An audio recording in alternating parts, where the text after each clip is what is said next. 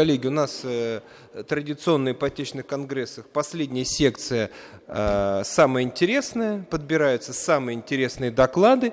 Не значит, что предыдущие секции были неинтересны, это просто самые актуальные сегодня для рынка. И те, кто остаются, они обычно не жалеют и вот из года в год у нас, в принципе, на всех мероприятиях есть такая статистика, что последняя секция малочисленная, поэтому вы не думайте, что э, малочисленная это значит... Э, вот сейчас будет самое интересное и самое актуальное для рынка. Поэтому э, я вот сейчас начну представлять слова участникам и зачитаю последний вопрос. Э, нам вот, э, у нас идет онлайн-трансляция. А, и очень интересно, что люди пишут и спрашивают. Вот э, и э, нашу секцию последнюю я открываю вопросом, который я сейчас задам э, такую разминку легкую спикером, ну, чтобы мы пробежались, каждый ответит в течение там, одной фразой, максимум двумя. Ну, такая разминка. Есть оценка, ну, стилистику поменяем, есть ли оценка, насколько цифровизация позволяет снизить ставку? Вот поэтому, уважаемые коллеги, мы сейчас президиум ответим э, на этот чудесный вопрос от нашего уважаемого коллеги-журналиста. Мы даже знаем его фамилию Игорь Чубаха. Вот, пожалуйста. Ну, наверное, это слева Нет, направо. нет, журналист нам написал. А. а я смотрю на вас, вы начинаете, так сказать... Ну, честно говоря, мне тут тяжело на этот вопрос ответить. Нужно было у банков спрашивать относительно... Участники рынка все равны. А, хорошо. А, ну, просто банки формируют процентную ставку, поэтому доклады про маржу как раз в тему. Но я представляю ипотечный брокеридж, и мой доклад посвящен ему. С моей точки зрения, цифровизация, она оптимизирует, конечно, расходы профессиональных участков рынка. Это становится дешевле. Как это влияет на процентную ставку, я не готова ответить. Я готова ответить, что э, оптимизация расходов, да, есть. Отлично. Оксана не готова. Андрей, пожалуйста. Э, здесь ответ, наверное, очень простой. Надо просто посмотреть, э, какую часть э, ставки она может уменьшить. То есть есть стоимость денег, есть затраты на операционное обслуживание, риски и, и доходы, и маржа, соответственно. Ну вот эту маленькую часть, которая операционное обслуживание, она и может снизить. Ну, то есть процент, может быть, 0,3. Так, Сергей. Ну, на наш взгляд, э, как ЦИАНа, как классифайда, цифровизация, конечно же, должна снижать процентную ставку только потому, что э, люди, имея сервис в своем телефоне, меньше времени тратят на что-то другое, на посещение отделений банка, о чем коллеги говорили, и в итоге станут зарабатывать больше, больше сил, э, больше ВВП, и все это приведет к тому, что ставка должна снижаться. То есть это кажется логичным, такое наше мнение. Пожалуйста. Э, однозначно считаю, что цифровизация должна приводить к снижению ипотечной ставки по причине того, что оптимизация на опексах и капексах – будет приводить к увеличению маржинальности. А маржинальностью можно жертвовать э, с точки зрения более бизнес-value продукта в рынок. Соответственно, на сегодняшний день ставка де-факто снижается, то есть в России ипотечные ставки падают. Я думаю, что заслуга цифровизации, она уже есть. Поэтому здесь можно смотреть на success story в ряде банков. Ну и наконец, Максим. Ну, раз так вышло, то я, наверное, начну с того, что я не соглашусь и скажу, что считаю искренне, что ставка определяется только и исключительно конкуренцией. Никакими другими факторами она не определяется. Э, то, за сколько каждый банк пытается продать, очевидно, за максимальную цену. Это попытка каждого предпринимателя в нормальных условиях. Но конкуренция такова, что это не получается. И каждый банк, если уж мы говорим про банковскую сферу, находит э, ту величину, за которую продает, поэтому на ставку влияет исключительно конкуренция. При этом понятно, что банки не существуют в вакууме, у них есть затраты, у них есть стоимость фондирования, как самая большая, естественно, э, величина. И это все как бы оказывает влияние. А цифровизация, мне кажется, это э, вещь такая вспомогательная, но для опыта клиента может оказаться критической. И тут вот э, какие два момента важны. Во-первых, большая доступность информации. Реально очень трудно сейчас э, банку сделать такую скрытую ставку, накрутить к этой комиссии, все это очень быстро выходит наружу. Да? И клиент может быстро сравнивать, в том числе благодаря э, сервисам того же ЦИАНа, например, да, можно за 5 минут получить кучу предложений.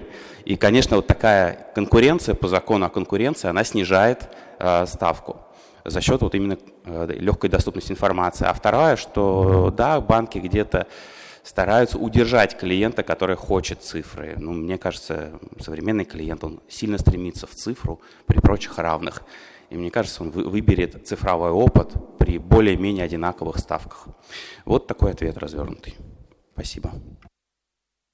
Отлично. Э, Мое мнение следующее. В принципе, не повлияет. Скажу даже больше. Влиять не должно, и хорошо, чтобы не влияло. А, это совсем короткое объяснение из-за размера там нескольких слов. А, следующее, что цифровизация стала гигиеническим фактором, соответственно, маржу может снять или там что-то тот, кто первый. Когда все внедряют сервисы онлайн-заявка, оно же перестает быть преимуществом, поэтому э, ничего там не может произойти. Операционные расходы на ставку влиять вообще не должны, в принципе. Вот. Так что, по большому счету, ждать снижения... Оно красивый лозунг, когда надо оправдать государственные расходы на цифровизацию, надо обязательно сказать. Это было записано и в стратегии э, Дом РФ последней, что цифровизация и все остальное позволит снизить ставку. Но, в принципе, это не так. И вот, э, значит, коллега Максим абсолютно прав, что это элемент участия в конкуренции, э, а и в конкуренции совокупности вещей, которые влияют на ставку. Волей-неволей хочешь продать ипотеку, ипотеку, делаешь рыночные условия. И здесь через запятую цифровизация. Короче говоря, мы уже пришли от э, пиетета перед цифровизацией, и сейчас секцию начинаем уже из разговора про э, именно эти технологии. Короче говоря, мы ее не боимся, мы ее используем. Соответственно, э, мы немножко поменяли программу в связи с личным обстоятельством участниками. Николай Шуклин, исполнительный директор – Винер, такая известная база, если кто ипотекой занимается с начала, так сказать, века, тот знает, кто был раньше всех. Раньше всех был Винер. Если я не прав, поправьте меня. Пожалуйста, Николай. Тут и листать, и смотреть, и держать. Здравствуйте.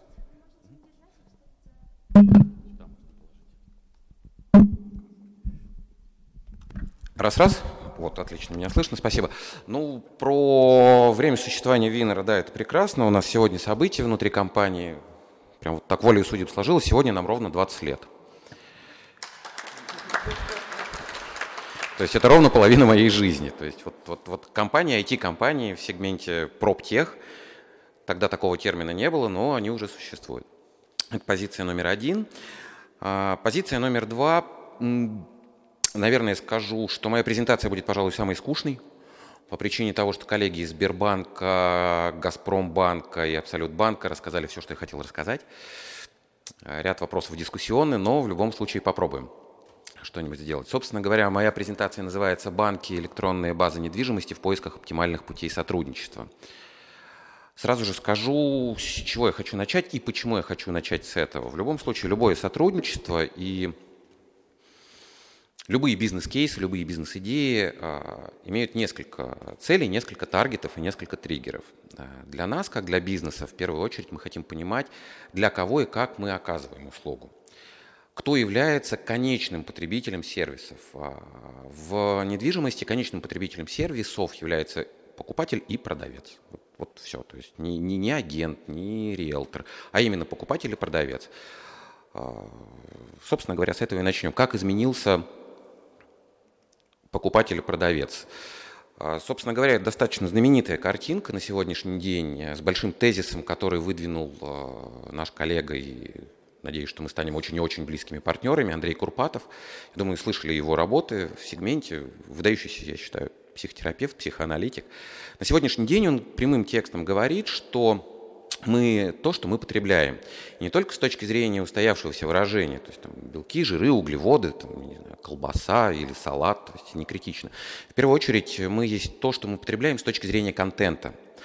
Сегодняшний день а, данная вот, вот прям иллюстрация, она очень четко показывает, как мы относимся к окружающему нас миру.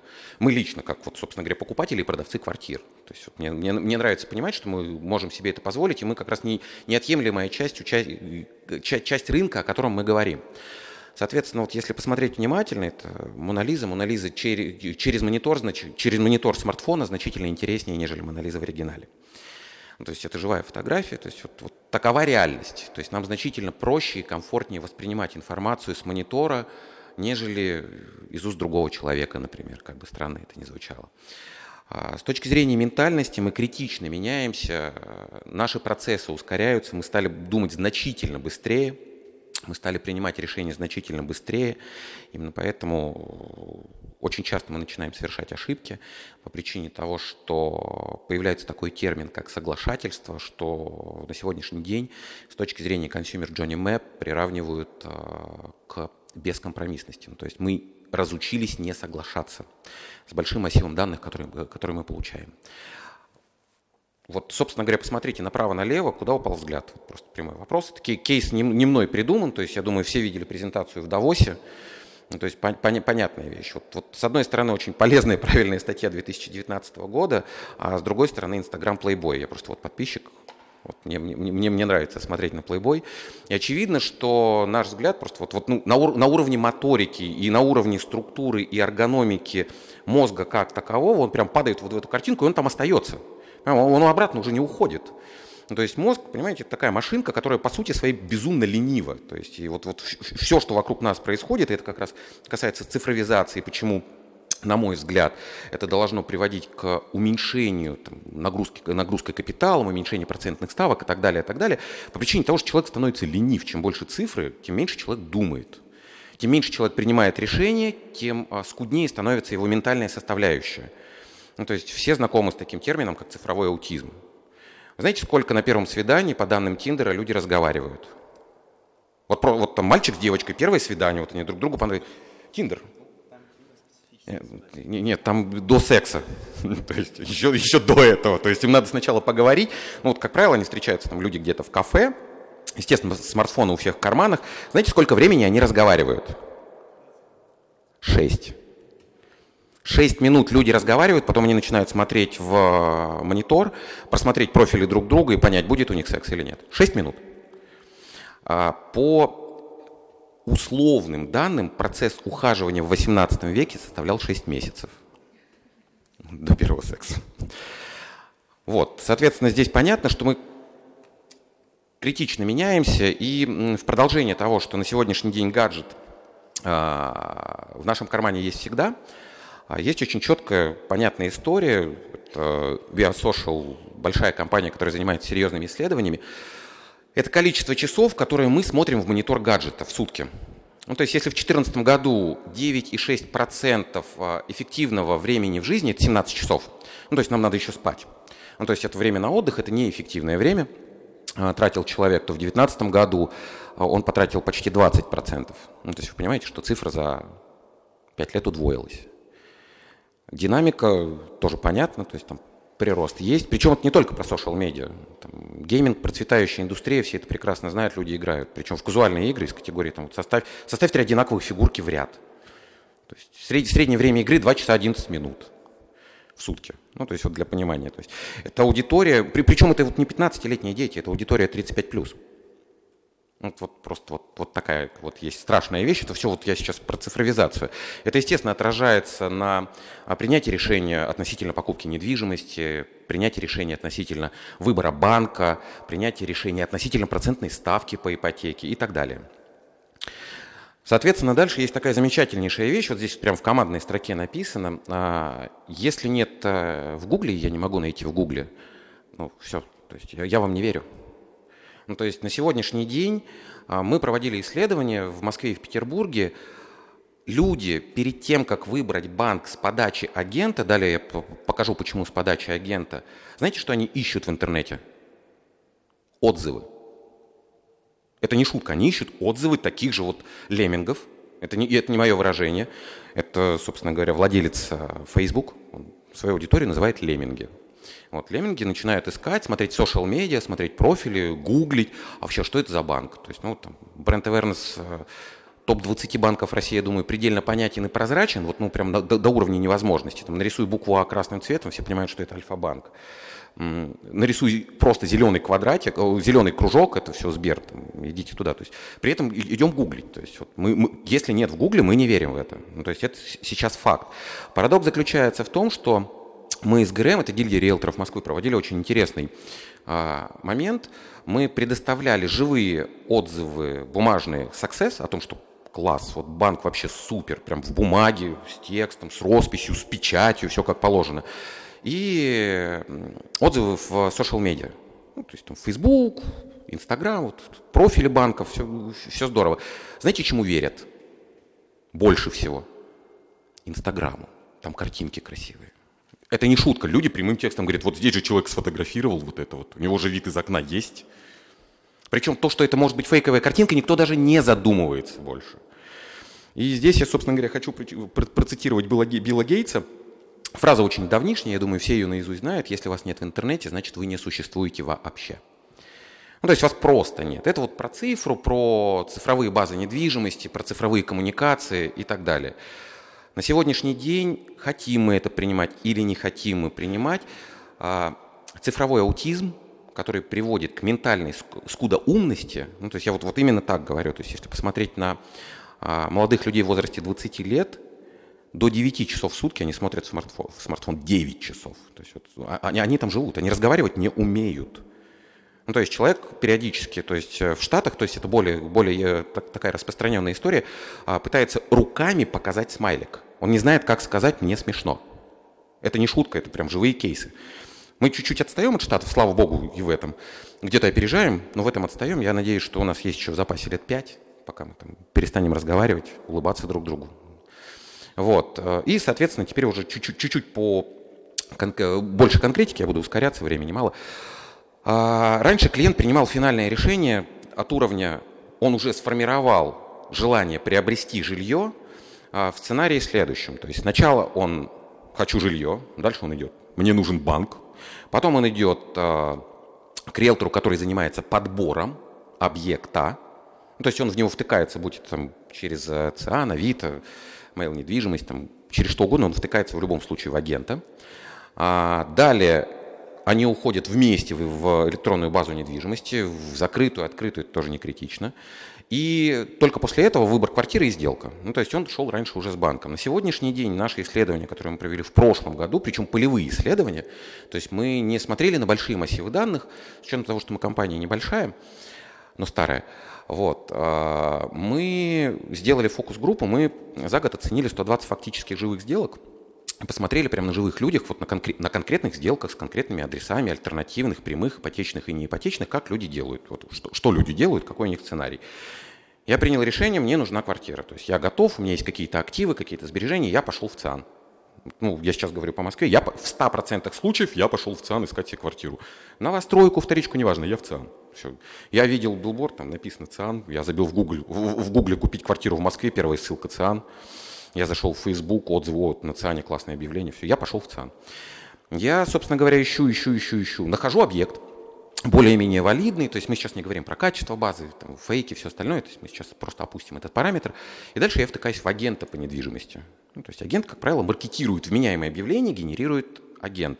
Я думаю, коллеги из ЦИАНа не дадут мне соврать, что физическое лицо, к сожалению или к счастью, не, не до конца умеет очень качественно отмаркетировать объект, который он продает самостоятельно. Ну, то есть, а коллеги, которые работают в агентском бизнесе, которые максимально близки к полям, я думаю, точно это подтвердят по причине того, что когда владелец квартиры начинает продавать квартиру сам, это все, то, то есть это вот туши свет. То есть квартира стоит 7 в потолке, продает за 12, потому что люстра.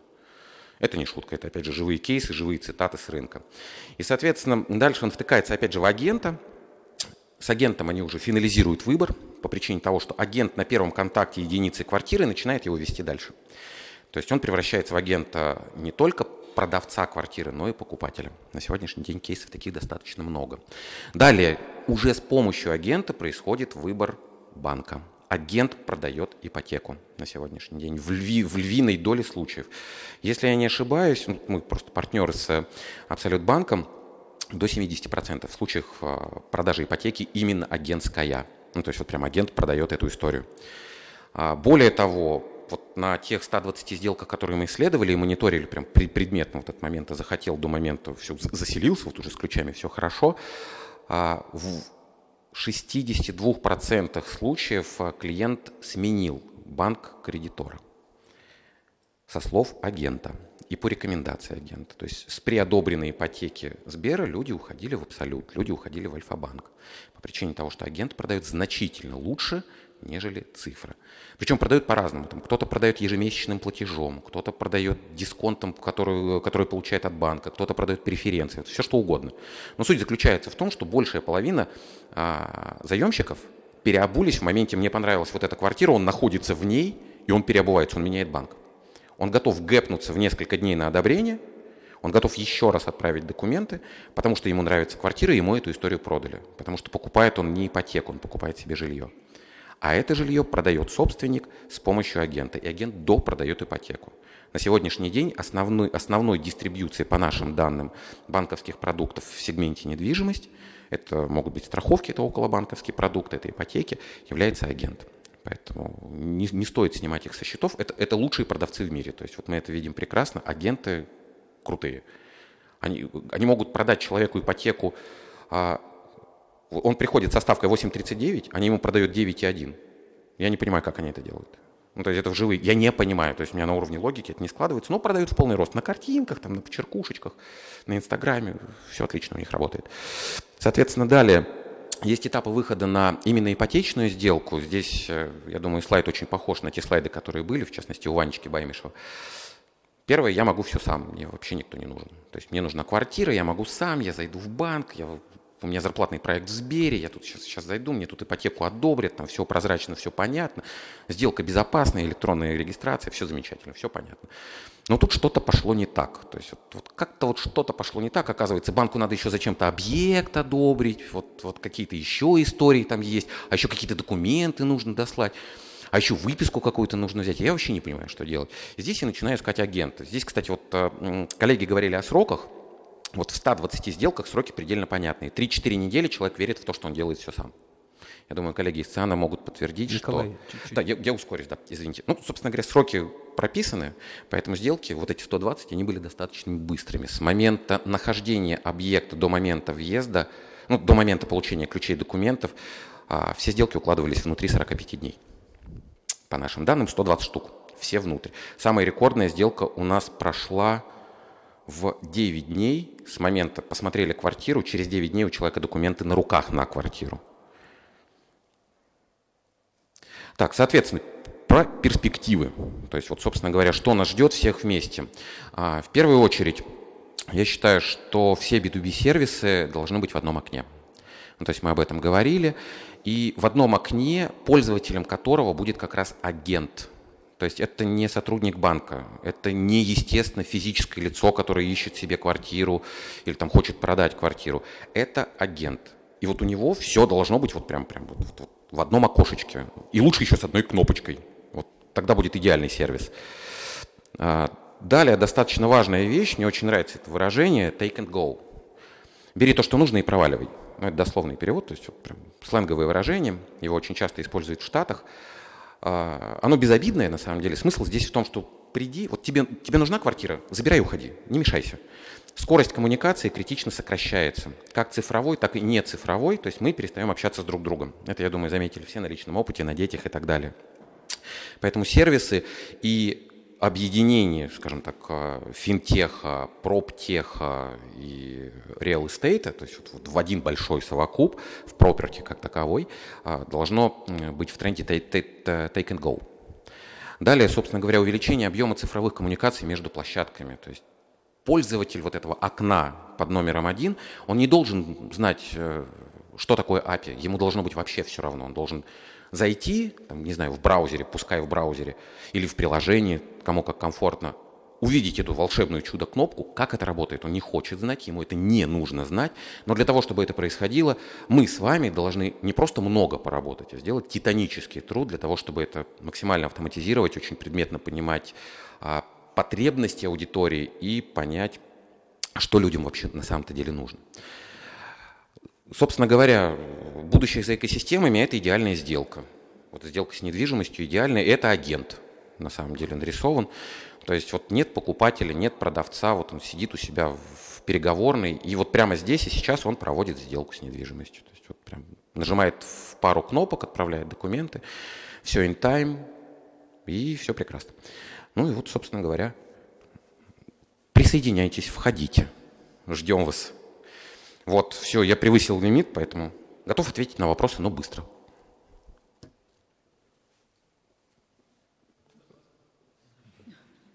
Вопросов нет, да? Вам понравился последний лист, сам себе проводит сделку, даю комментарий.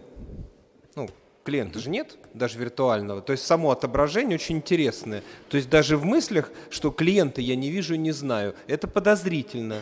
Это неправильно, так не должно быть. Пусть он даже где-то как на небе должен быть, о нем надо думать. Не, он, это он, существу, он существует, но он в мониторе. Не, визуализация плохая. Этот кадр мы одобрить не можем. Мы не можем так относиться к клиенту. Плохо, очень плохо. Изображено. Хорошо, договорились. Я приму комментарий. Спасибо большое.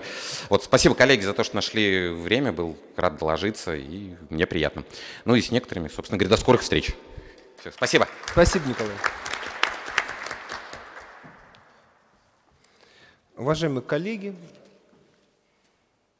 слово предоставляется Максиму Русакову, э, представляющий э, многоуважаемую всем известную компанию СРЖ. Ну и что Максим нам расскажет, мы сейчас и узнаем. А даже вот видим особенности интеграции внешних электронных сервисов в банковские системы. Сокращу время докладчика на полезное.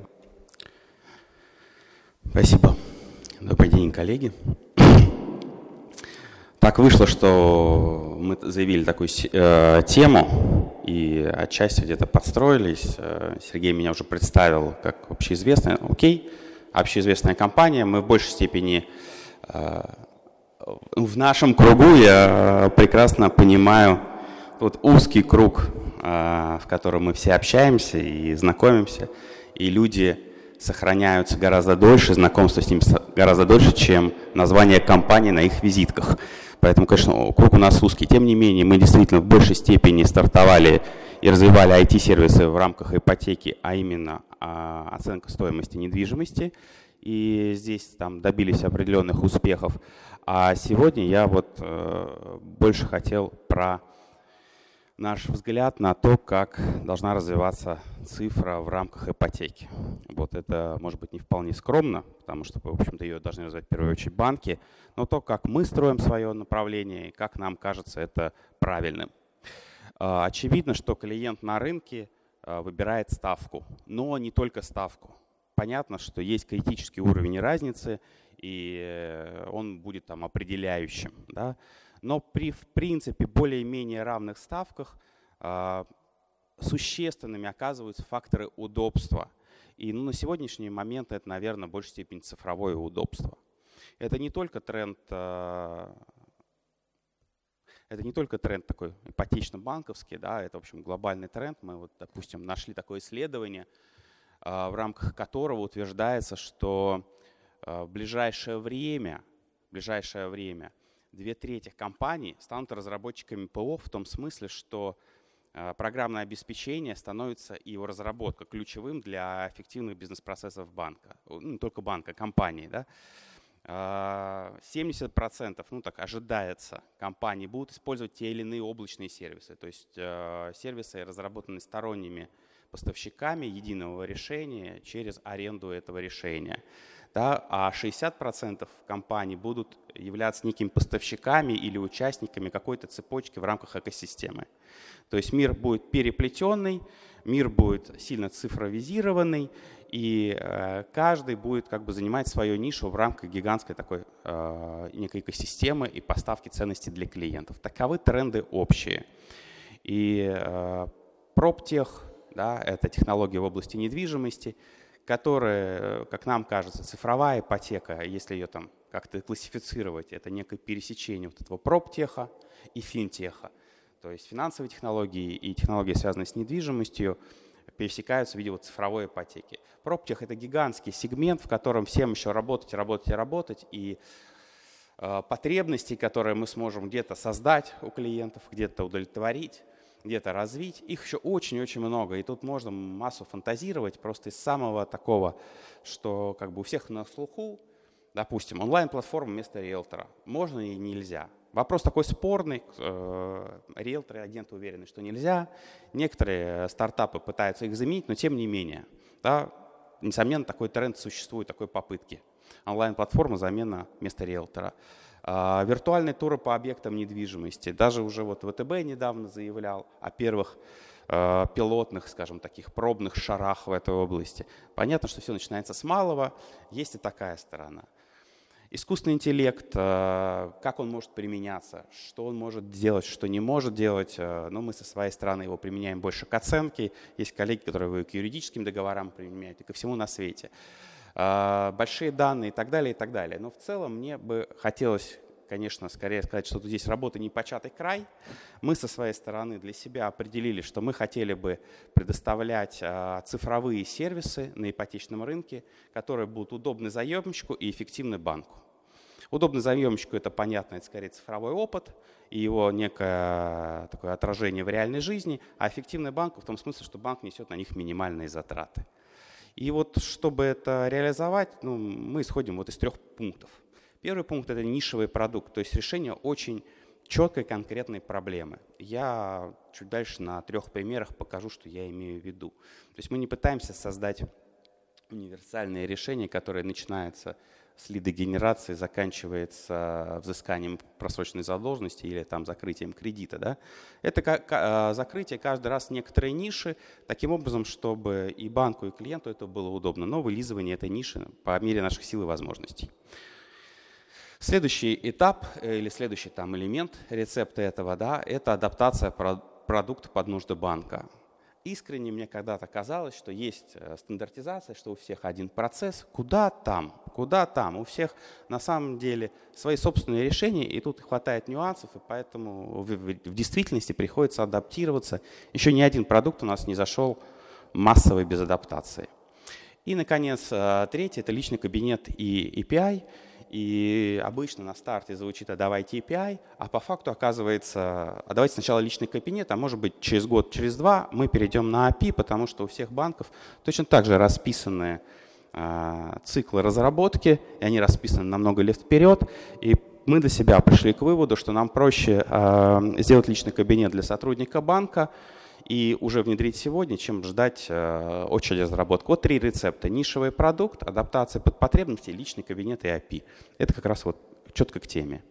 Ну и позвольте продемонстрировать, э, э, насколько мы как бы этому следуем, да, вот по трем тем сервисам, которые мы сейчас так или иначе полируем, некоторые из них внедряем. Первый сервис такой, ну, общеизвестный, это заказ оценки э, при ипотечном кредитовании, это верификация э, стоимости и подготовка отчета об оценке. Здесь э, процесс захватывает весь цикл, и реально сейчас у нас клиенты получают отчет об оценке уже готовый, ну, в электронном виде в банке за один день. Но когда-то это было прям совсем э, круто, сейчас это в большей степени некий такой стандарт де-факто, но тем не менее этот стандарт де-факто где-то и мы закладывали тоже. Э, это первый нишевый продукт, как пример. Есть банки, которые работают с ним по API, э, но подавляющее большинство, если считать в численном выражении, просто по количеству банков работают через личные кабинеты и адаптации и доработки под workflow банка, там вагон и маленькая тележка в каждом банке. А, второй нишевый продукт, который интегрирован, а, может быть интегрирован с первым, да, с отчетом об оценке, это ипотечное страхование. А, для меня лично этот продукт такой наиболее приятный, потому что я как троекратный ипотечный заемщик, я несколько раз проходил эту процедуру, вот именно взаимодействие по страховке всегда казалось какой-то вообще вот атовизм из атовизмов. А, и если а, с сотрудником банка, я уже начинал, давно уже общался по e-mail, и хотя бы это был, окей, не в смартфоне, но уже вариант цифры, то именно со страховой компанией я проваливался. Я должен заполнить Word, потом распечатать, подписаться, отсканировать, скинуть. И у меня вот прям возникало физическое ощущение, что я попал в тяжелые 90-е, да, как это сейчас принято говорить. Поэтому вот э, тот сервис, который мы реализуем, мы его реализуем э, сейчас двумя банками в пилотном внедрении. Это Промсвязьбанк и Открытие. Эти два банка, которые являются там, первопроходцами по этому сервису, и рассчитываю, что первые соберут там положительные результаты, но, конечно, им некоторая сложность тоже предстоит. Наш самый лучший результат, э, что клиент поставил, по-моему, там 5 или 6 галочек, что он здоров, не болеет, обещает жить вечно, ну, все как обычно просят страховые компании, да, полное там, все у него хорошо, и оплатил, и все это заняло 10 минут, и вся эта страховка это 10 минут, да, причем клиент все это видит в онлайне, клиент может выбрать ту страховую, которую а, одобрил банк точки зрения клиента возникает ощущение, ну, что он в нормальном супермаркете страховок. В нормальном супермаркете страховок. То есть это скорее для него естественно выглядит. Мне кажется так. Помимо этого, что дополнительное, как бы такой элементик этого решения, в том, что полностью исчезают операционные затраты с банка и со страховой. Понятно, когда есть пересылка документов и перебивка туда-сюда, то мы все э, и ошибки допускаем, и время тратим. А здесь большая часть клиентов андеррайтится автоматически страховыми, и это просто такие робот посчитал, клиент э, приложил пальчик, оплатил, расстался с деньгами, у него появилась страховка, все счастливы. Затрат близко к нулю. И третий продукт, которому я вот э, тоже два слова скажу, точно то же самая концепция. Нишевый продукт, узкая задача, адаптация под банки и личный кабинет э, или API по выбору банка. Это тоже такой специфический нишевый продукт, заточенный под банки. Это продажа проблемной недвижимости банков. А, понятно, что существует гигантский агентский бизнес, а, риэлторский бизнес, мы с ним не конкурируем. Мы понимаем, что риэлторский бизнес – это в значительной степени работа с психологией, с людьми и убеждение конкретного клиента расстаться со своей единственной коровой за разумные деньги. А, когда банки продают, они продают из других условий, им больше интересней. Да, они хотят максимизировать цену, но они понимают реалии рынка, им важнее простота, объективность, полная прозрачность сделки – то есть э, мы можем полностью там, гарантировать отсутствие всякого кэша, возможности для сговора и так далее, и так далее. То есть решение такой узкой задачи, как продать э, проблемную недвижимость в любой точке страны, именно этому посвящен сервис. И в нашем классическом стиле банк либо может вызвать API, теоретически пока таких кейсов нет, а 8 банков, с которыми мы сейчас взаимодействуем, они все пользуются личным кабинетом и подают заявки на продажу через личный кабинет. Да. Вот. В общем, э, как бы подытоживая, тем больше мне осталось одна минута 10 секунд, мы видим, что современные или там будущие экосистемы, это скорее должны быть не системы в стиле такой, вышел один Петя, такой солист на пустой сцене или какой-то моноспектакль в одно лицо. Да? Это скорее больше похоже на некий такой гигантский симфонический оркестр, где есть дирижер, ну, с нашей точки зрения, это в большей степени банк, а, и где есть самые разные участники, самые разные э, музыканты. Да, теоретически иногда можно поставить вместо виолончелиста скрипку играть, но лучше, чтобы каждый э, свою партию сам выполнял, и вместе вот совместно мы бы удовлетворяли потребности клиента. Исходя из этой видения экосистем как некого симбиоза и сотрудничества, мы искренне исходим из того, что мы должны, с своей стороны, закрывать некоторые ниши и потребности в этих нишах. И вылизывать эти ниши ну, до максимального возможного результата. Вот, спасибо, коллеги. С удовольствием отвечу на вопросы или комментарии Сергея. Спасибо большое. Э, вопросы. А пока вы думаете, я задам вопрос всем нам присутствующих. Вот э, в докладе Значит, Максима прозвучало такое как бы размышление, можно ли потом где-то в цифровом будущем обойтись без агента. Задаю вопрос залу, на который можно традиционно поднять им руки.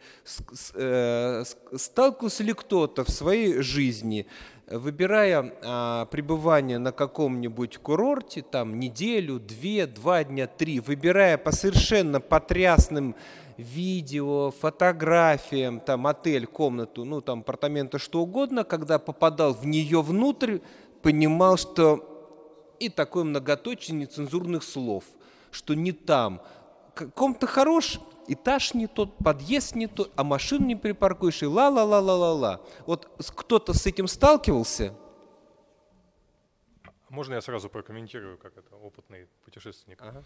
А, во-первых, это возникает только когда э, поиск был осуществлен не, неполноценно. Ну, то есть в одном источнике поверхностно. А, а во-вторых, а, забыл. Все, все, не считает. Значит, давайте, и отзывы не прочитал. А давайте я вас поддержу, что агент, он, конечно, помогает клиенту приобрести, но вообще-то это ответственность покупателя – а, разобраться, что он приобретает.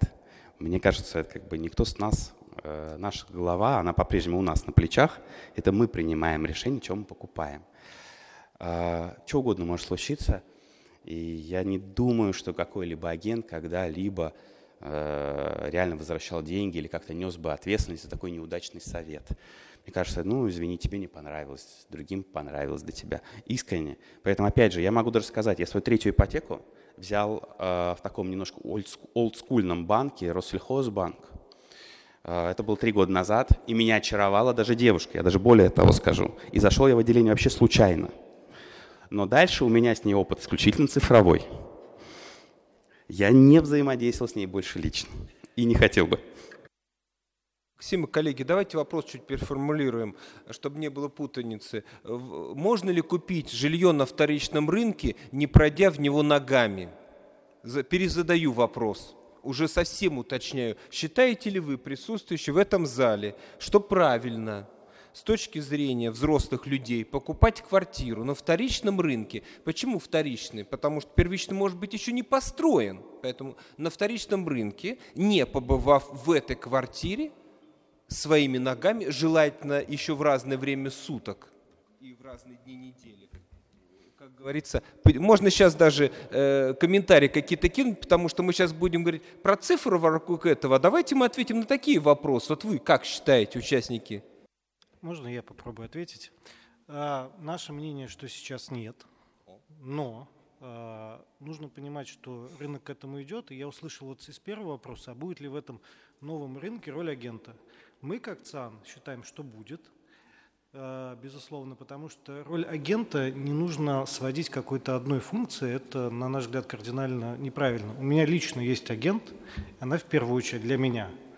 Мой консультант, проводник по миру э, недвижимости Москвы. Она у меня кандидат географических наук и так далее, и так далее. Функция агента, она разная, и для каждого человека она индивидуальна. А, вот в каждом конкретном кейсе, в кейсе букинга, мы буквально на, в прошлом году моя жена тоже въехала в не очень хороший номер, и мы буквально за день поменяли его, да. Помог ли бы в этом случае агент? Может быть, но это один кейс. Во всех кейсах э, агент э, может не остаться, но сама его роль останется, безусловно, это не только там моя личная позиция, но это мнение ЦАНа целиком. Мы это очень часто обсуждаем, поэтому мы в это верим. Изменится, но останется. Слушайте, ну это позитивно. Короче, всем будет работа, а роботы нас не заменят. Это же хорошо. То есть, в принципе, вот что надо было услышать. Отлично. Э, вопросы к нашему уважаемому докладчику Максиму есть? Значит, хорошо, тогда мы, дабы не тянуть, э, приглашаем, вот Сергей перехватил э, инициативу, Сергей Поломарчук, не менее известная компания ЦАН в нашем, так сказать, профессиональном круге. Представляется слово? Раз-раз. Сергей Поломарчук, э, директор по аналитике ЦАН. В самом начале хочу сказать спасибо организаторам за то, что пригласили. А, и спасибо вам, коллеги, за то, что в зале остались и бодры, веселы. Надеюсь, будет интересно. Не просто так говорю вам, коллеги. Все-таки больше 10 лет работы в банковской сфере – это тот факт биографии, которым я горжусь. Поэтому, надеюсь, а, мы не просто покажем вам аналитику, но и вы сможете ее использовать в своей повседневной деятельности. Что это за аналитика? В двух словах. Мы много сегодня говорили о рынке недвижимости в целом. Мы говорили о макроэкономике. Мы говорили о том, как внутри э, правильно, маржинально строить ипотечный бизнес. Я покажу цифры, как на рынок недвижимости смотрят покупатели, те, которые в итоге становятся вашими ипотечными клиентами. И повторюсь, очень надеюсь, что это вам поможет в выстраивании ипотечной программы. Презентация называется «Рынок недвижимости. Предпочтения покупателей», но мы затронем тему и продавцов, и даже тенденции в подборе объектов недвижимости. Поехали. Про ЦИАН всего два слова.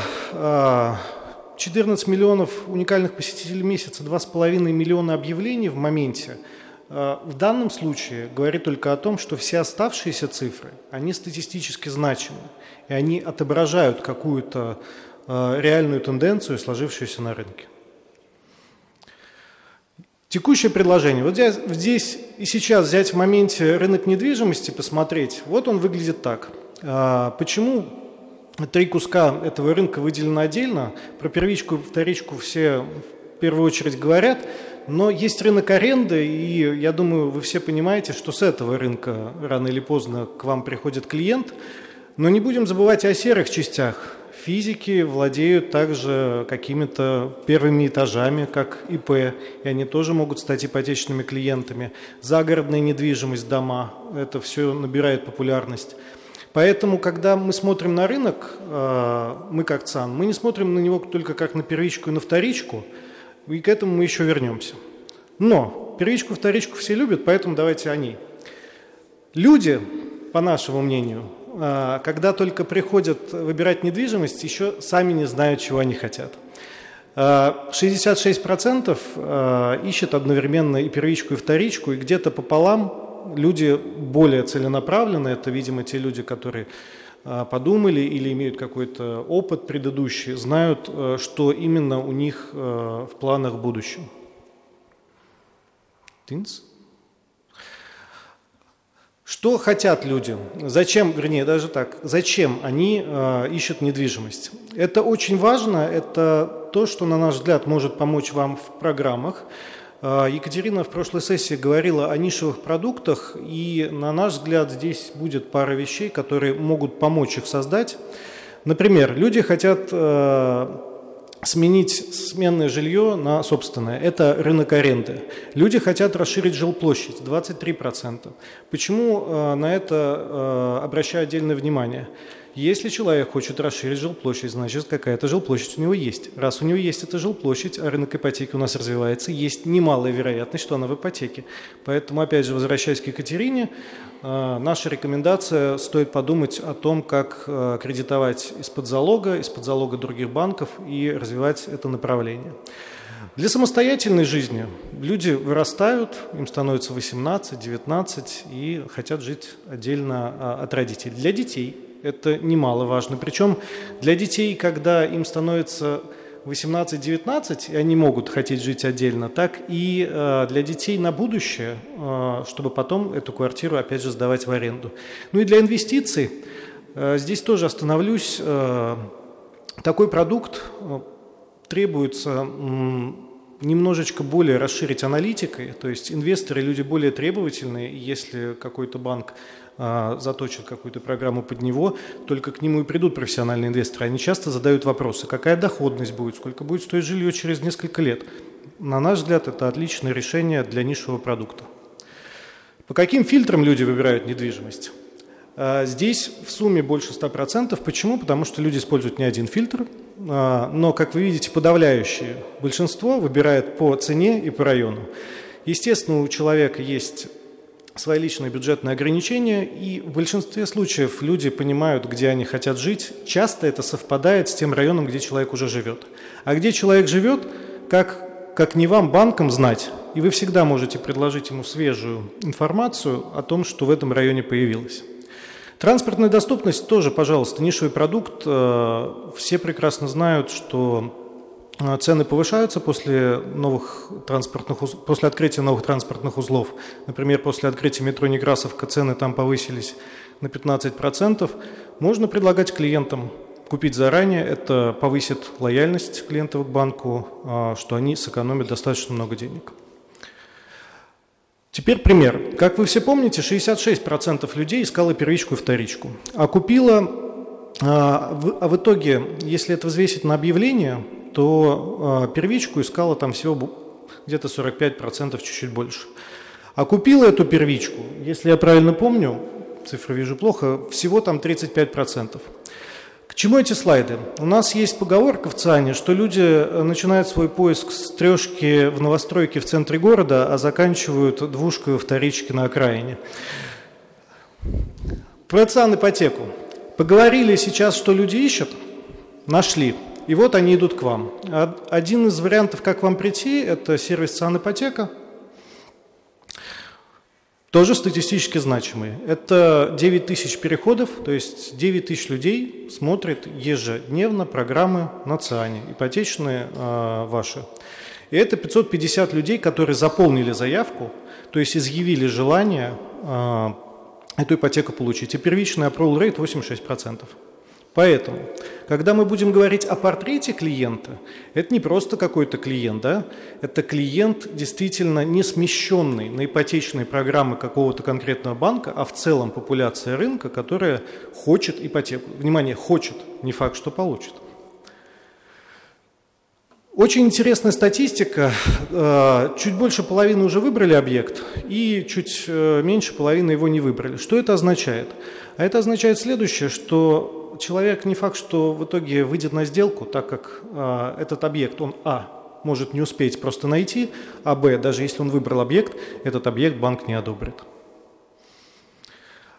Э, доходы и потребности по регионам. Здесь, на мой взгляд, э, прям можно брать и сразу в ипотечную программу это все вписывать. Почему? Потому что это мера центральной тенденции, это среднее то, чего люди хотят по регионам, то есть в Москве чуть-чуть больше там 5 миллионов рублей.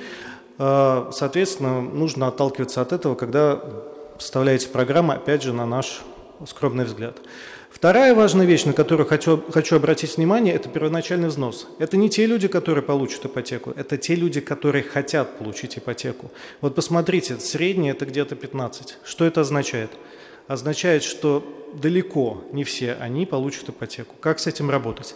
Вы можете начинать с этим работать заранее.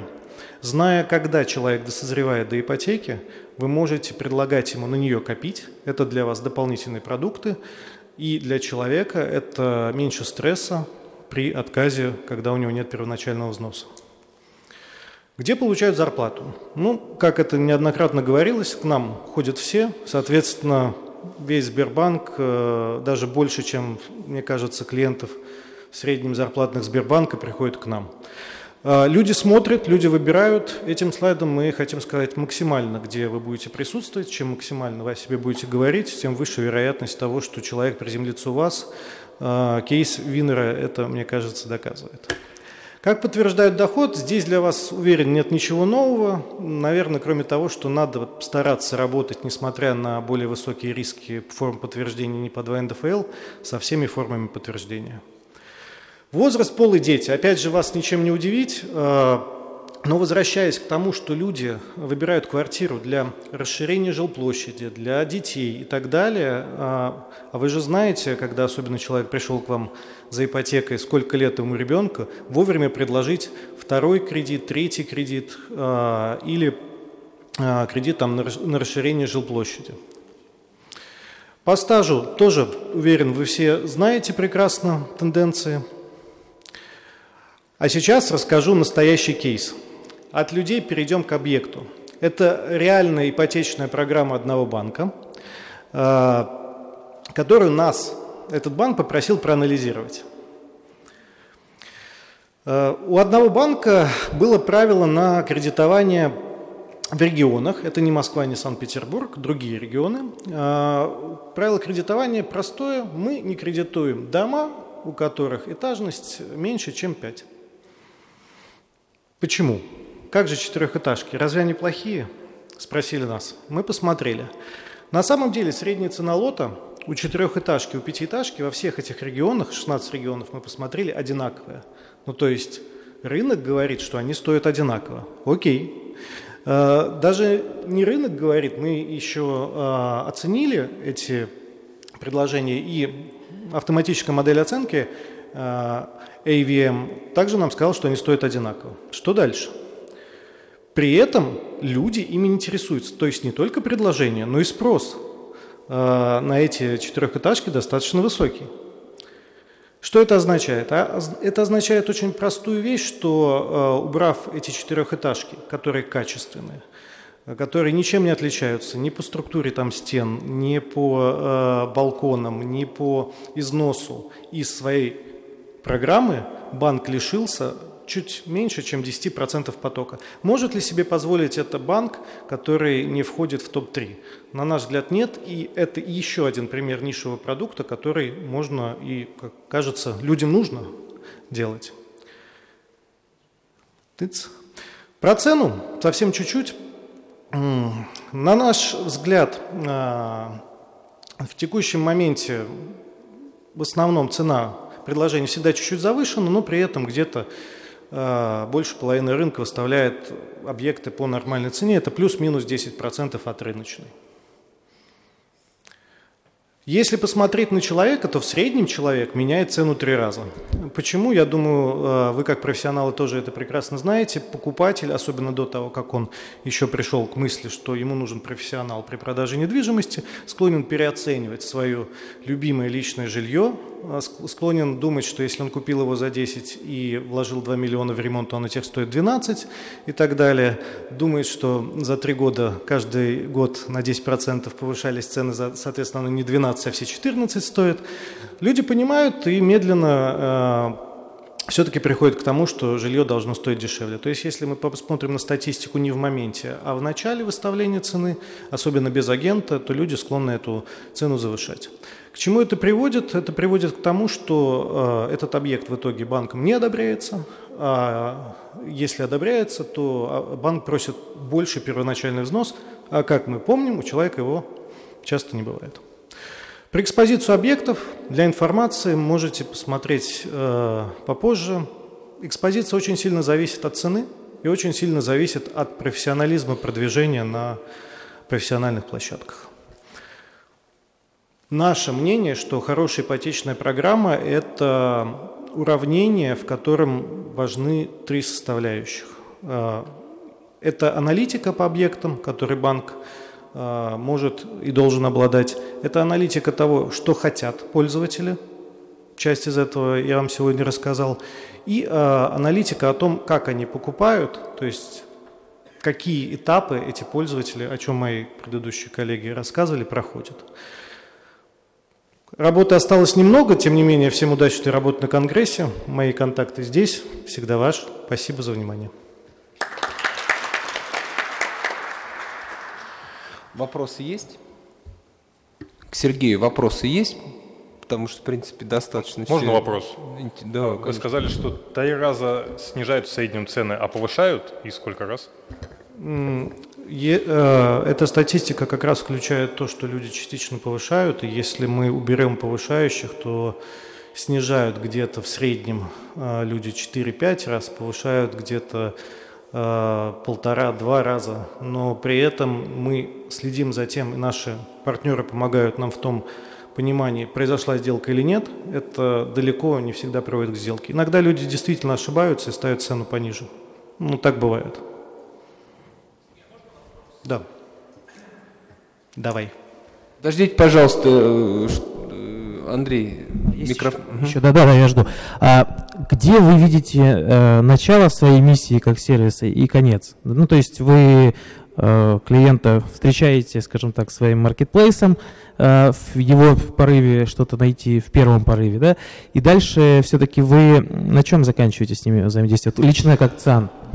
Ну, я думаю, что ты даже знаешь ответ на этот вопрос, потому что мы постоянно об этом говорим. А, первое.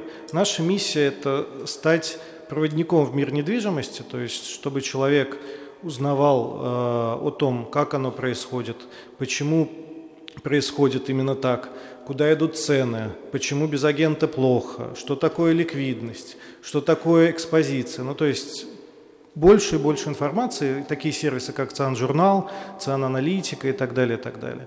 Вторая вещь – это поближе к сделке его проводить, то есть познакомить его с банком, с риэлтором и так далее.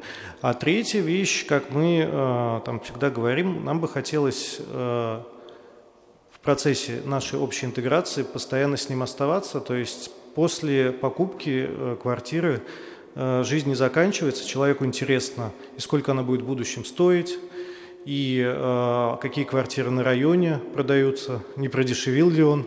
Ну, то есть продолжать дальше с ним жить. Это... Э, если ты имеешь в виду, чтобы мы прям как ЦАН сделку делали, Ну, мы и так уже участвуем в каком-то виде. Ну, в каком-то виде участвуем, да.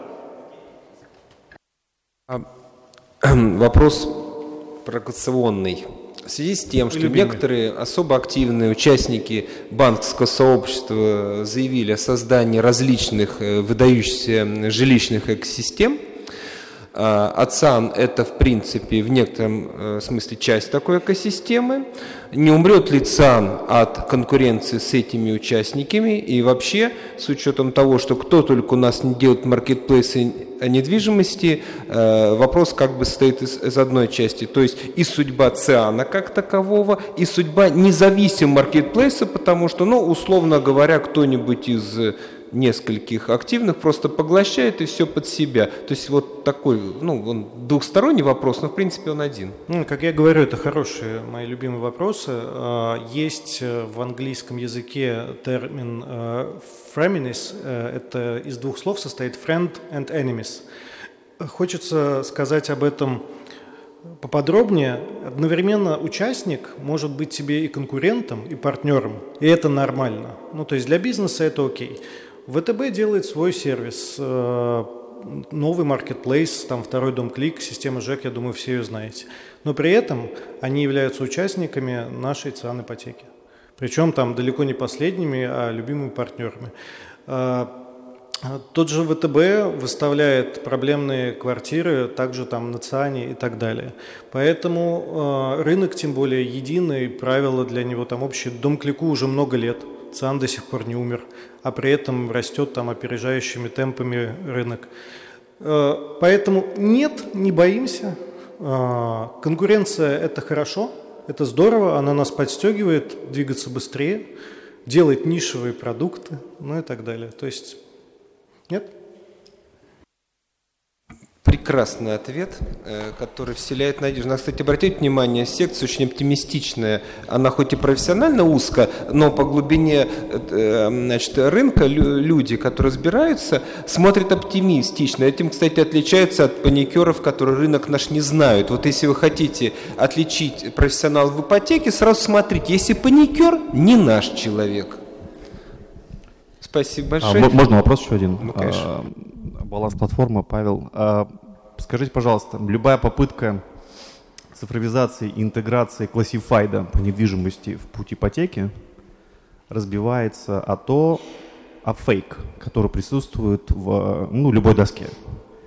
А не секрет, что ваша монетизация, монетизация Винера направлена на деньги партнеров, ну то есть застройщиков агентств недвижимости. И вы допускаете, это ваш бизнес, вы допускаете там покупку премиум объявлений, первые места объявлений. Вы показали, что 85% это клюют на цену. Конечно, я хочу первым делом, если я в цифровом потоке, я цифрово одобрил ипотеку за 30 минут, отправил его путешествовать в базу Винер, Циана, Яндекс недвижимости, выбирать объект. Естественно, выбирает объект, не знаю, в Крылатском за 7 миллионов рублей, если хочет квартиру купить.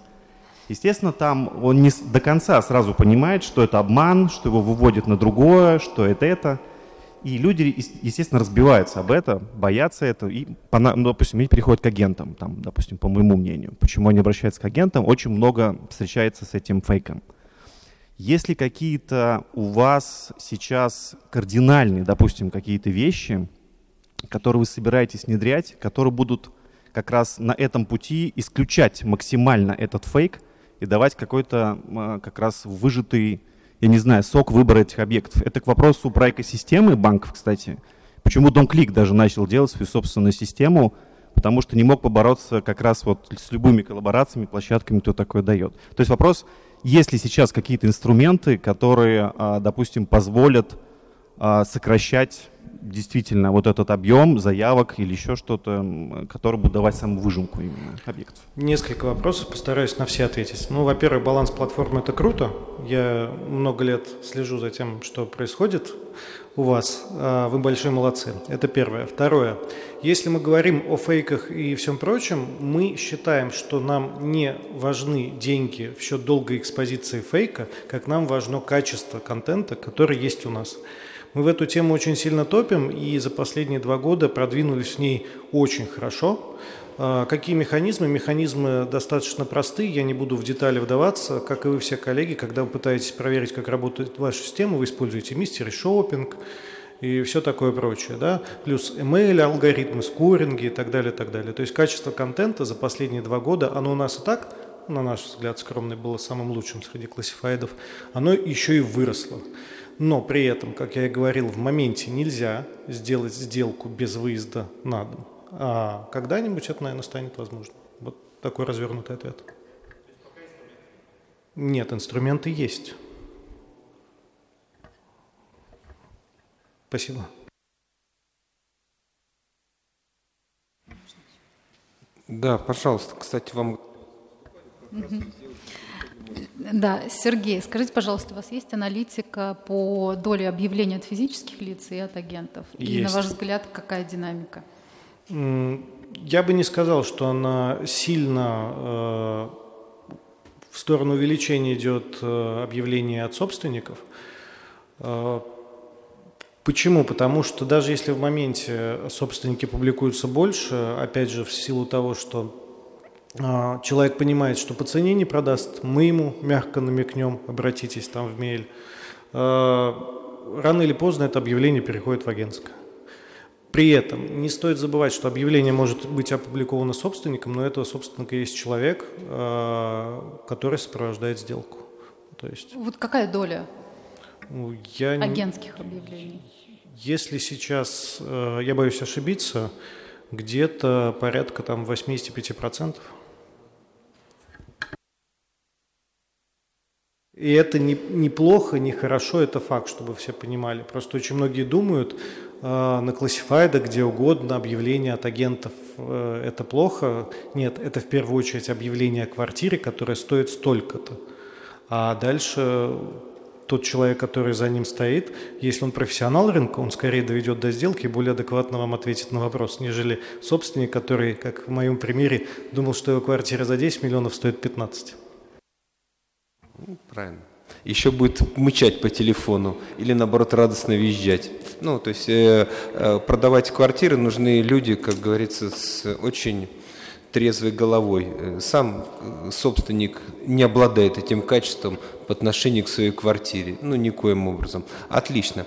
Итак, значит, мы двигаемся в программе дальше. Э, участники, которые сидят за столом, ну, за этим столом президиум имеется в виду, могут отвечать на вопрос, также присоединяться. У нас Оксана Барбаш, агентство недвижимости на Петровке. Сейчас мы посмотрим э, самого, самой гущи работы с клиентом, э, определенный взгляд, и это будет очень интересно. Прошу, Оксана.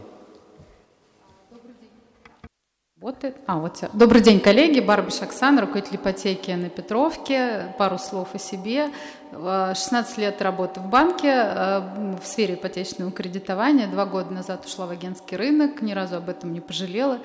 И мир заиграл э, новыми красками, разнообразными кейсами, разнообразие которых я не могла подозревать, работая в банке.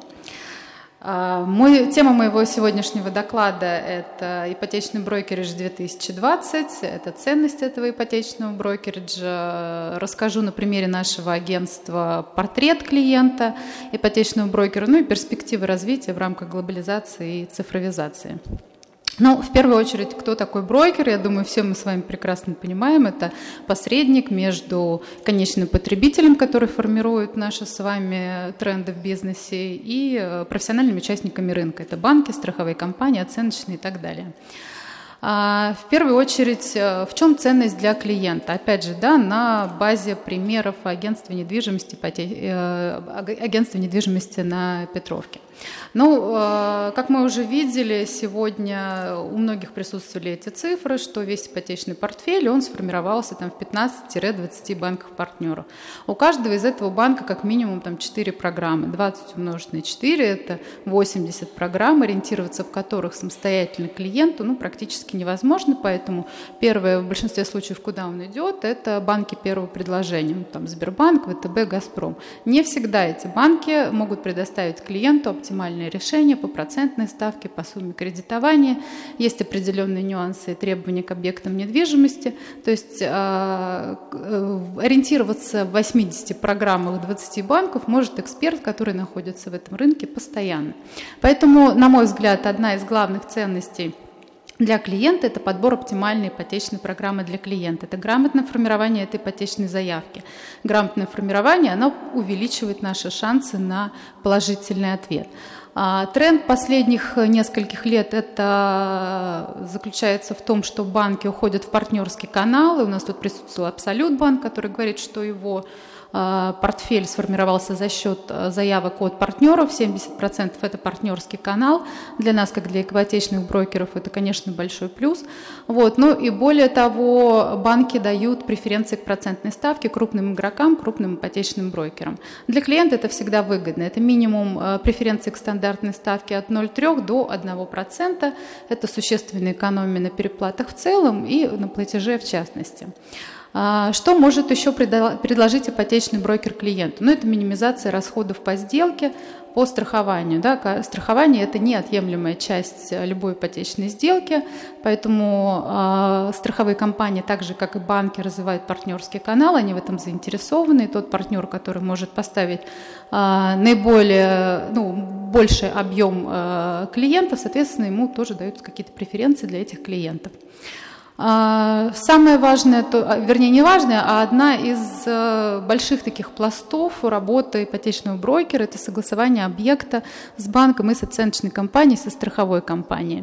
А, к нам часто в агентство обращаются клиенты, у которых уже есть одобренное решение по ипотеке, но по тем или иным причинам они не могут одобрить объект в тех банках, которые получили где получили одобрение. Поэтому здесь приходится переформировывать заявку, пересогласовывать ее с другим банком и согласовывать объект.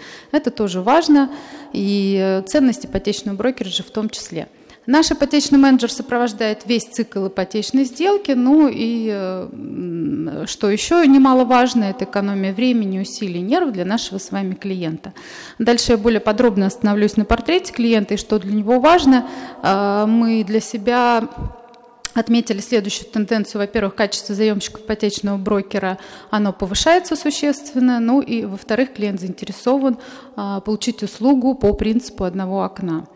А, ценность, наш, так, ценность а, ипотечного брокера для агента. Наш ипотечный брокер лишь на базе агентства недвижимости существует, поэтому естественно, мы являемся как сервисной составляющей для наших агентов, которые работают. На мой взгляд, агент должен заниматься, должен быть, конечно, профессионалом своего рынка, но так же, как и клиент, он не может ориентироваться в 80 программах 20 банков. А, соответственно, задача агента все-таки первоочередная – это подобрать объект недвижимости. И, соответственно, фокус поставить только на этой задаче. А, поэтому грамотно подобранное решение по ипотеке, а, оно равно сделке, равно быстрой конвертации из заявки в сделку. Сервисная составляющая здесь заключается в том, что если вы грамотно подберете решение по ипотеке, вы сформируете лояльную клиентскую базу, для того или иного агента, для него это, конечно, всегда важно и ценно, потому что этот клиент может рекомендовать себя следующему.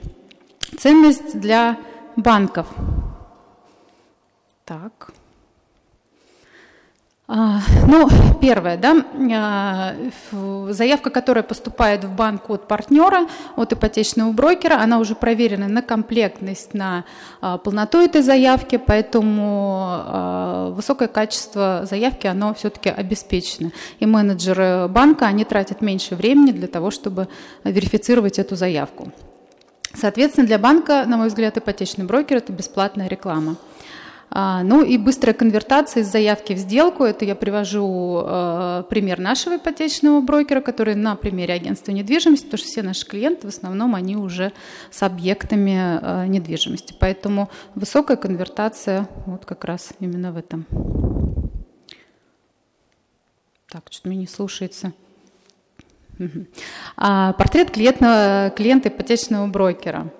Ну, э, достаточно долгое время на рынке существовало мнение, что клиент ипотечного брокера – это какой-то мошенник, который мечтает обналичить деньги банка с просроченной кредитной историей и так далее. На самом деле это не так. Тренд сейчас э, достаточно позитивный. Э, люди э, ценят свое время э, и понимают ценность ипотечного брокера же том числе. Приведу пример портрета, приведу пример, почему... Слушайте, можно, да, Мария? Спасибо. А, причина обращения к ипотечному брокеру. Это пример нашего портфеля. 40% клиентов хотят а, преференцию по процентной ставке. А, большинство банков а, на текущий момент а, в клиенте с улицы ну, не заинтересованы, давайте говорить, называть вещи своими именами. А для него интересен партнерский канал. То есть, грубо говоря, клиент с улицы, у него ставка будет выше, если клиент придет, э, нежели если клиент придет от э, партнера. Есть банки, которые э, клиентов также направляют э, к тому или иному партнеру для того, чтобы его ставка была дешевле. А, вот. Поэтому 40% обращений – это те клиенты, которые хотят преференцию процентной ставке. 30% – это те клиенты, которые желают получить услугу по принципу одного окна. То есть у них нет времени разбираться в программах банков, в нюансах одобрения предмета ипотеки, в страховках, в оценках и так далее. Он хочет прийти а, в агентство недвижимости, он хочет получить лучшее решение по ипотеке, лучшее решение по страховке, хочет одобрить свой объект а, и, соответственно, подобрать его, естественно. Поэтому клиент просто ценит свое время, самый ценный ресурс на текущий момент. 20% это те клиенты, которые получили отказ. Но, опять же, а, это не означает, что клиенты а, скажем так, непроходные и заявка отказная, это означает лишь только то, что клиент не осведомлен о программах других банков. А, и, соответственно, обратного связи от банка у клиента нет, потому что, как правило, банки не раскрывают причины отказа. У ипотечного брокера, как у партнера банка, у него есть эта опция, есть обратная связь с банком, поэтому он всегда может а, переструктурировать эту заявку и подать таким образом, чтобы одобрение было ну, чтобы было одобрение. Ну и 10% все-таки клиенты, у которых есть нестандартная ситуация. Такие клиенты тоже на рынке у нас еще остались. А, это структура портфеля портрета клиента на примере агентства недвижимости на Петровке так, к сожалению, плохо видно, но основная тенденция заключается в том, что в 2019 году, э, вот с начала и до конца, тенденция следующая, что качество заемщиков оно растет, к нам обращаются часто зарплатные клиенты банка, вот на 13% э, это, ну, доля увеличилась этих клиентов. Собственно говоря, нам, на, мне кажется, что это достаточно позитивный тренд, клиенту важна услуга по принципу одного окна. А, что касается доходов, как распределились наши клиенты, то 33% это зарплатные клиенты, 40% это клиенты по форме банка, а, дальше это идет доля собственников бизнеса ИП, ну и 7% это а, скажем так, сложные клиенты. У нас высокая конвертация заявки в сделку. В начале там, прошлого года это составляло 85%, сейчас это составляет 90%.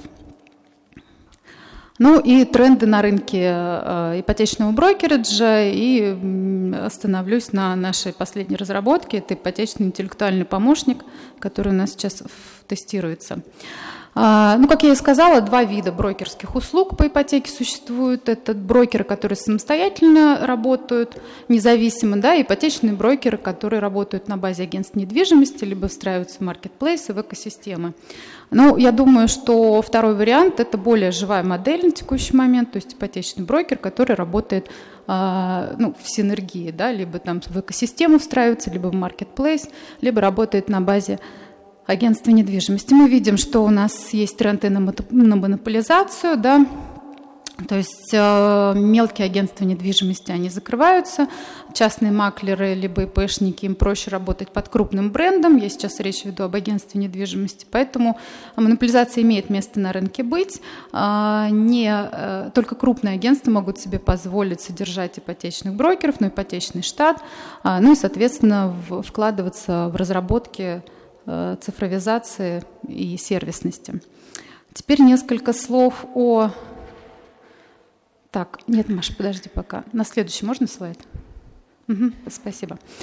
А, у нас э, есть компания на аутсорсе, которая разработала нам а, интеллектуального помощника ипотечного, пару слов о нем и вообще почему мы о нем задумались. А наше агентство на текущий момент а, численностью 386 человек, как и у большинства компаний, у нас существуют внутренние чаты, у нас существуют закрытые внутренние чаты в телеграм-каналах, где мы обсуждаем те или иные темы. У нас существовал и существует пока чат э, ипотека, где вот эти вот 386 человек, наших агентов, задают массу вопросов по ипотеке. Не всегда есть время отвечать на них в режиме онлайн. А, более того, иногда менеджер отдела ипотеки вынужден уточнять некоторые вопросы у банков, с которыми мы работаем. Ну, то есть таким образом мы теряем время, а скорость ответа она тоже важна, поэтому мы можем там, тут даже и потерять клиента в том числе.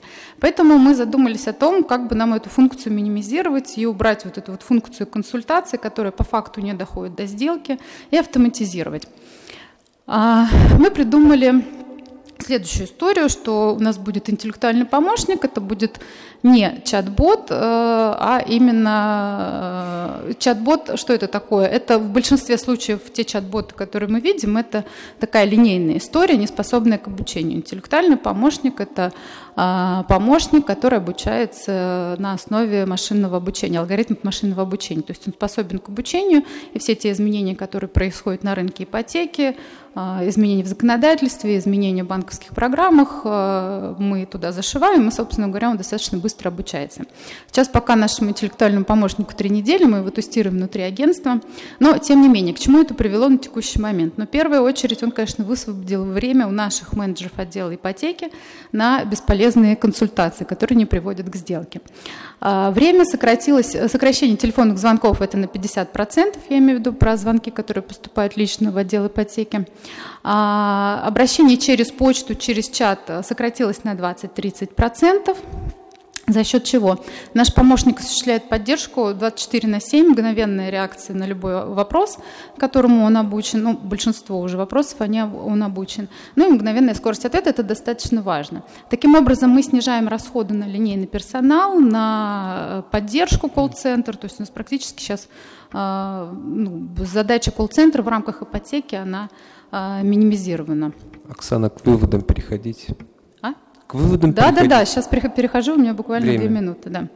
А, собственно говоря, я к тому, что рост уровня сервиса и повышение, повышение лояльности клиента э, и вкладываться надо, конечно, в интеллектуальные, в интеллектуальные помощников, в цифровизацию. Если ты не вкладываешь сегодня, то завтра ты просто не в бизнесе. А, так, а, более того, вот этот интеллектуальный помощник – показывает нам следующую аналитику. А, здесь речь идет о последних трех неделях. Это запросы наших агентов, да, что он нам может говорить. Он выявляет тренды, Э, ну, какие вопросы клиентов больше, агентов больше всего интересуют. Это платформа для профессиональных участников рынка, для B2B, только для агентов в рынок физических лиц выходить пока не будем. Он показывает узкие места. Что такое узкие места? Э, например, если вы задали вопрос и не получили полного ответа, клиент, агент начинает задавать вопрос еще раз. Это называется неудовлетворенность ответом. Да? Соответственно, наша задача обучить помощника таким образом, э, чтобы агент получил полный ответ. Это этот ответ был ему понятен, он был удовлетворен. А сейчас буквально две минуты продемонстрирую, как это все работает, выдержка там последняя. Не, Оксана, давайте чуть быстрее, потому что... Это я уже заканчиваю, да, это последний слайд. Ага.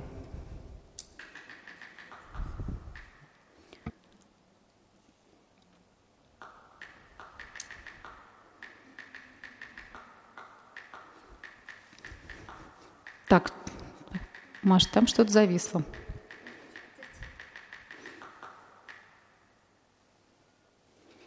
Ну, здесь я хочу вас, вам продемонстрировать моментальную скорость ответа, полноту этого ответа. А метрики в том числе э, в последующем в аналитике отражаются.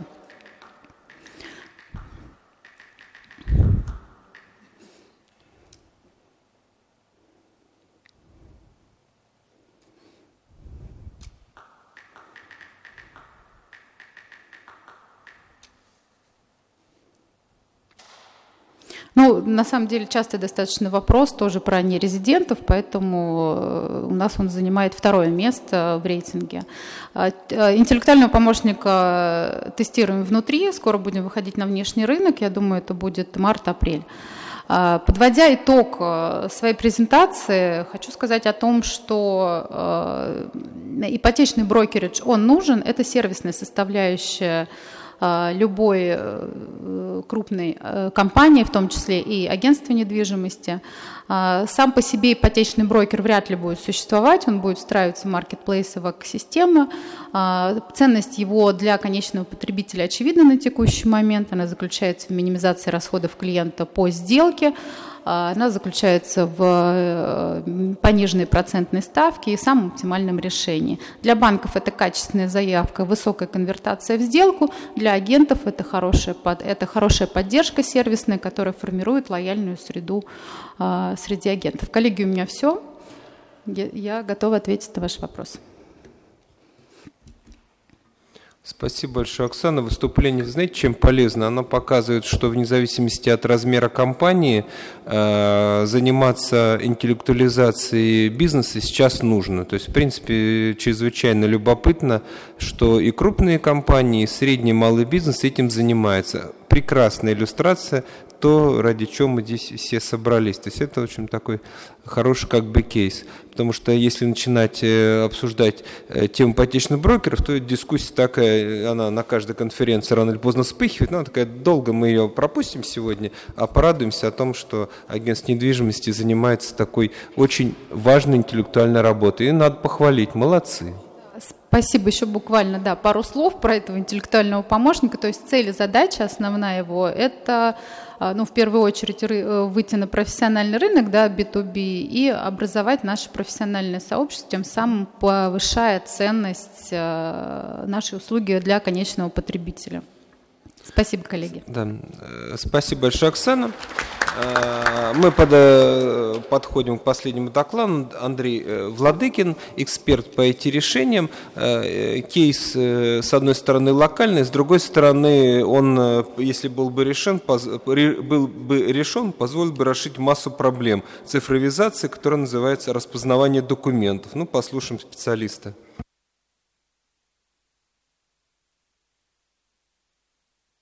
Добрый день.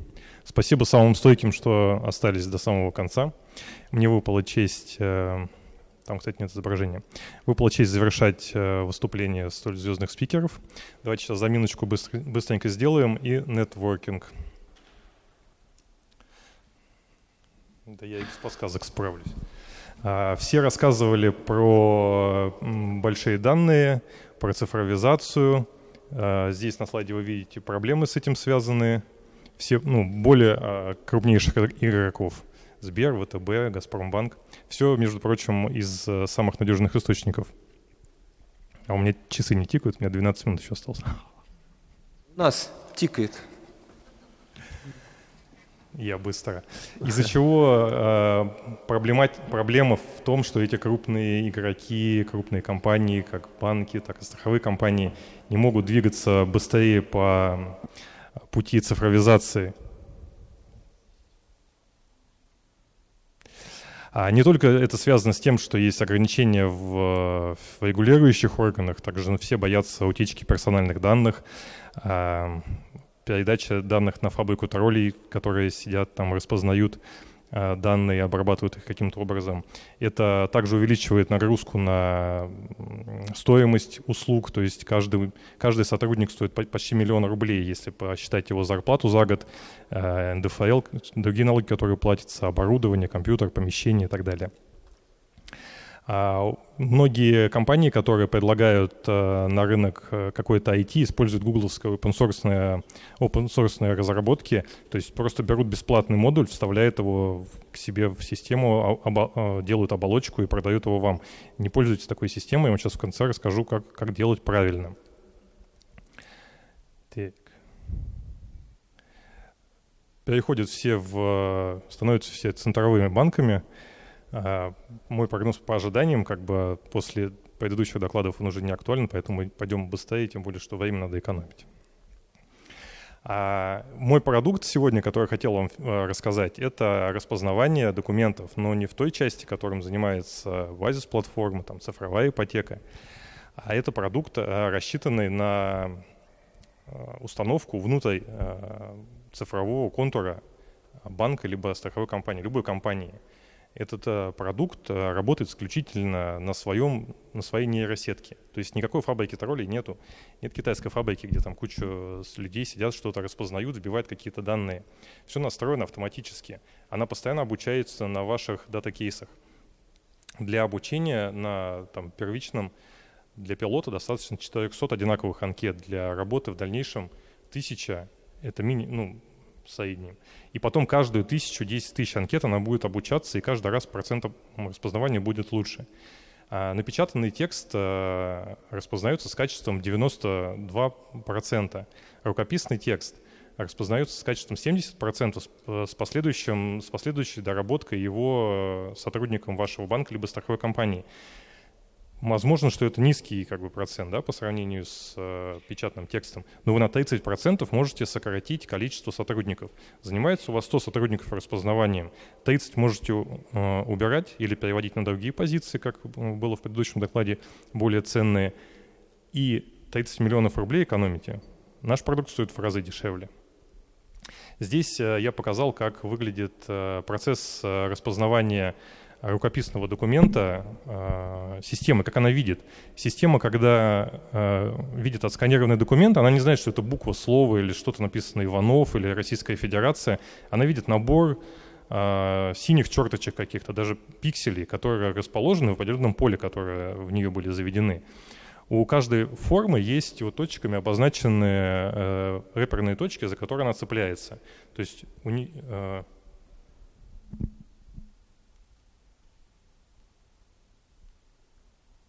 Вот, это, это исходник, который нужно распознать. Это шаблон, то есть э, на э, чистом листе э, анкеты были выделены те поля, где в дальнейшем должны появиться какие-то символы. Они могут там быть, могут не быть, э, и они могут быть разными. Человек мог ошибиться и написать, например, э, здесь э, Ижевск не с первой ячейки, а со второй.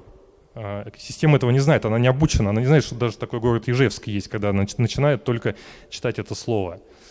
А, здесь плохо видно, но здесь э, то, как система выделила эти, э, эти места. То есть каждую вот эту строчку по этому шаблону она обвела себе прямоугольничком и вывела сюда на ну, в рабочее место специалиста.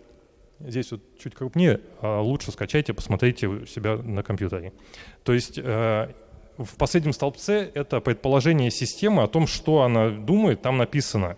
То есть она каждый, каждый пиксель вот этой выбранной ячейки складывает с другими по последовательности и сверяет с, библиотекой. Есть ли такая буква, потом букву складывает в слова и, и проверяет, есть ли такой населенный пункт или нет. Обучившись на ваших дата-кейсах, система становится каждым годом умнее и умнее. А, кстати, пилотный запись, запуск у нас бесплатный. А, ну и для того, чтобы мое выступление было не просто рекламой самого себя или продуктов, которые мы разрабатываем, продаем, э, некоторые рекомендации для вас, которые было бы классно донести, а, начать использовать сейчас в работе, в вашей, изменяя анкеты, которые вы выдаете клиентам, ну, может быть, у вас есть доступ к их разработке, либо можно послать рекомендации какие-то есть. То есть что не нужно делать? Вот это вот э, верхний э, прямоугольничек, который перечеркнут, это э, скрин из реальной анкеты сегодняшнего дня. Э, очень маленькие строчки, куда клиент невозможно вписать. Очень маленькое расстояние между ячейками, и буквы будут одна на другую наезжать. То есть э, машиночитаемого текста не получится. В идеале, если для каждого слова будет э, много, большая ячейка выделена, и идеально, если для каждой буквы будет выделена отдельная тоже ячейка. Это сложнее для человека для заполнения, ну, как бы в итоге мы приходим к тому, что а, количество вообще вводимого текста должно быть минимум. То есть данные из паспорта нужно распознавать, что мы тоже можем делать. И если вообще возможно э, заняться каким-то обучением ваших клиентов, может быть, сотрудников, ну с чего-то нужно начинать, нужно постепенно двигать э, знания в массы. Э, есть такое убеждение, как бы не мое даже, что если написать э, на стенке «не сорить», то мусора будет меньше. Э, если э, писать в анкетах или в списке документов для клиентов, каким образом идеально сделать скан документов или его сфотографировать, ну, какая-то часть его прочитает. У кого-то отложится на подложке, может, не первый раз, может, с третьего раза до них дойдет, и они сделают правильно. Поэтому старайтесь это как бы внедрять в, в массы использовать э, возможности телефона, то есть не фотографировать с пальцев, использовать в телефонах, во всех андроидах сейчас есть функция э, документы. Попробуйте сами, откройте э, у себя э, стандартное любое приложение для телефона, для фото, ну, фотоаппарат, крутаните там в еще, там где дополнительные настройки есть, и там будет там, где панорама, наверняка есть какая-нибудь кнопка, связанная с функцией документ. Она кодирует документ по периметру и делает его более четким и тогда не будет, э, еще выравнивает его. То есть когда документ пойдет к вам в таком условно отсканированном виде, вы его получите в более совершенном виде. Что сказал? Да. Вот. И теперь, собственно, немножко о себе. Тут принято было хвастаться временем работы. Я через два месяца отмечаю 17 лет своей работы в недвижимости, как это ни странно. А, за это время много что повидал и в разных компаниях поработал, как в банках, агентствах недвижимости, застройщики, был, собственно, журнал, свой IT-проект, то есть много чего видел со всех сторон. А, и сейчас я продвигаю IT, то есть стараюсь, э, хочу сделать рынок диджитализированным. А, готов к предложению от всех сторон, открыт. Собственно, здесь э, скриншот с моего сайта посоветуй.ком, где представлены имеющиеся на сегодняшний день предложения также вот в левом верхнем углу это э, распознавание текста, тепловые карты, краудсорсинг, заказная разработка, много чего интересного для риск-менеджмента, для управления данными, там какие-то тяжелые продукты есть. И вот сегодня говорили про Marketplace, у меня даже Marketplace есть в предложении, там не задорого продам, э, очень хороший, с базой клиентов и со всякими крутыми инструментами для риэлторов. Спасибо большое за внимание, я постарался уложиться по вовремя, задавайте вопросы, э, приглашайте на пилот. Спасибо.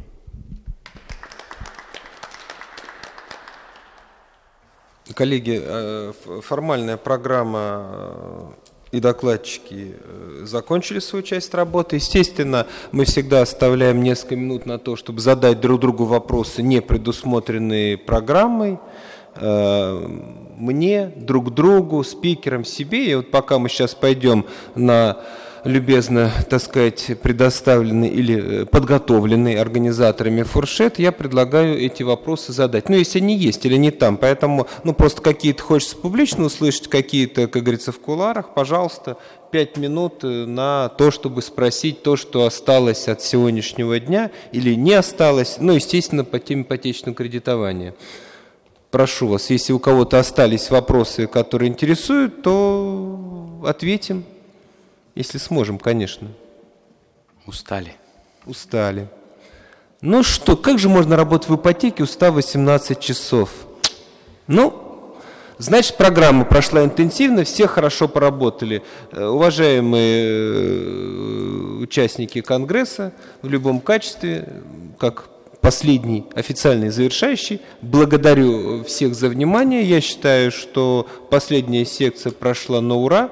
Количество, ну, немножко убыло, но было весьма для последней секции хорошее по нашему многолетнему опыту. Поэтому и спасибо вам за это. До новых встреч. Но мы сейчас не прощаемся. Просто закрываем работу в этом зале. Спасибо.